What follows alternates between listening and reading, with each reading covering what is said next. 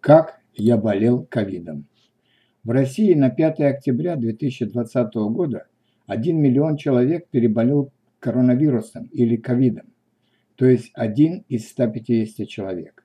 Это не так много, поэтому я предполагал, что принимая самые элементарные меры предосторожности, мне удастся избежать этой болезни, тем более, что у меня немало накопилось хронических недугов, астма, ишемическая болезнь сердца, гастрит, простатит и болезни почек.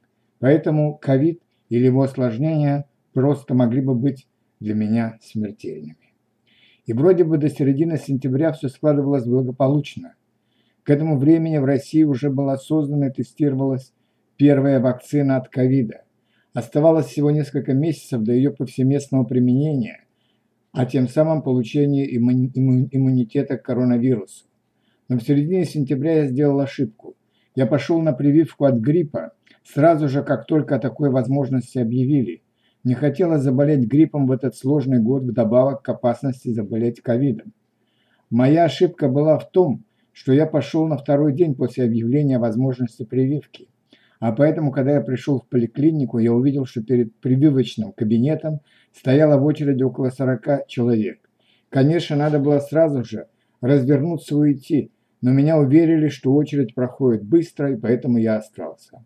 Я прождал перед кабинетом около двух часов. Хотя я был в маске, мы все стояли друг перед другом на расстоянии полуметра, а некоторые люди в очереди подозрительно кашляли или чихали. После прививки я пришел домой, вымыл руки и несколько дней чувствовал себя в полном порядке. Лишь на пятый или шестой день заболело горло, Появился небольшой кашель, и к вечеру поднялась температура до 37,5 градусов.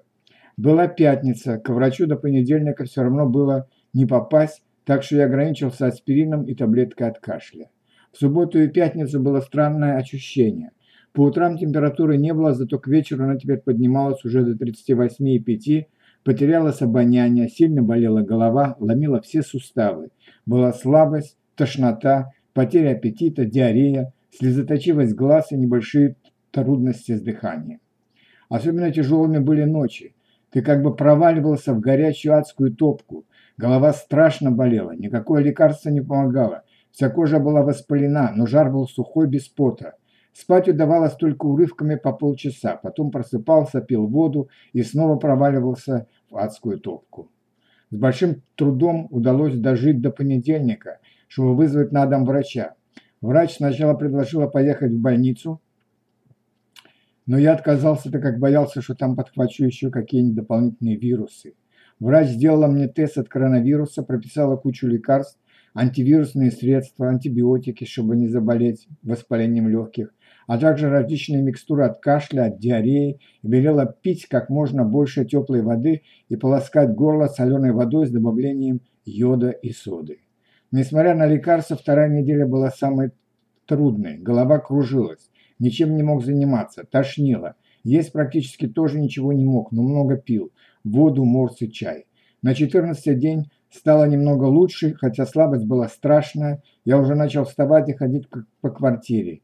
Удавалось даже немного посидеть перед компьютером и дать пару уроков по скайпу. Но именно в этот день я получил известие из поликлиники, что результаты моего теста на коронавирус оказались положительными. Поэтому мне нужно продолжать лечение, а если станет хуже, сразу же вызывать скорую помощь. На следующий день приехала медсестра из поликлиники, взяла второй тест у меня, а также первый тест у моей жены и моего сына, который живет с нами. Также нам было предписано две недели оставаться дома. С тех пор прошла еще неделя. Болезнь отступает очень медленно. Пришли результаты второго теста. У меня все еще положительный, у сына тоже положительный, хотя у него симптомы смазанные, только было небольшое повышение температуры и легкий кашель. У жены, слава богу, тест оказался отрицательным, так что жена теперь ходит в магазин, а мы с сыном сидим дома. Завтра или послезавтра приедут из поликлиники, чтобы сделать третий тест мне и второй тест сыну. Что можно сказать в заключение? Конечно, этот вирус хуже, чем обычный вирус гриппа, но в то же время он не смертельный. Умирает где-то 2,5% заболевших. И если начать лечение сразу и избежать воспаления легких, то вероятность выздоровления высока. Хотя говорят, что осложнения от этого коварного вируса могут проявиться гораздо позже того, когда ты как будто справился с болезнью. Поживем увидим, но всегда нужно надеяться на лучшее.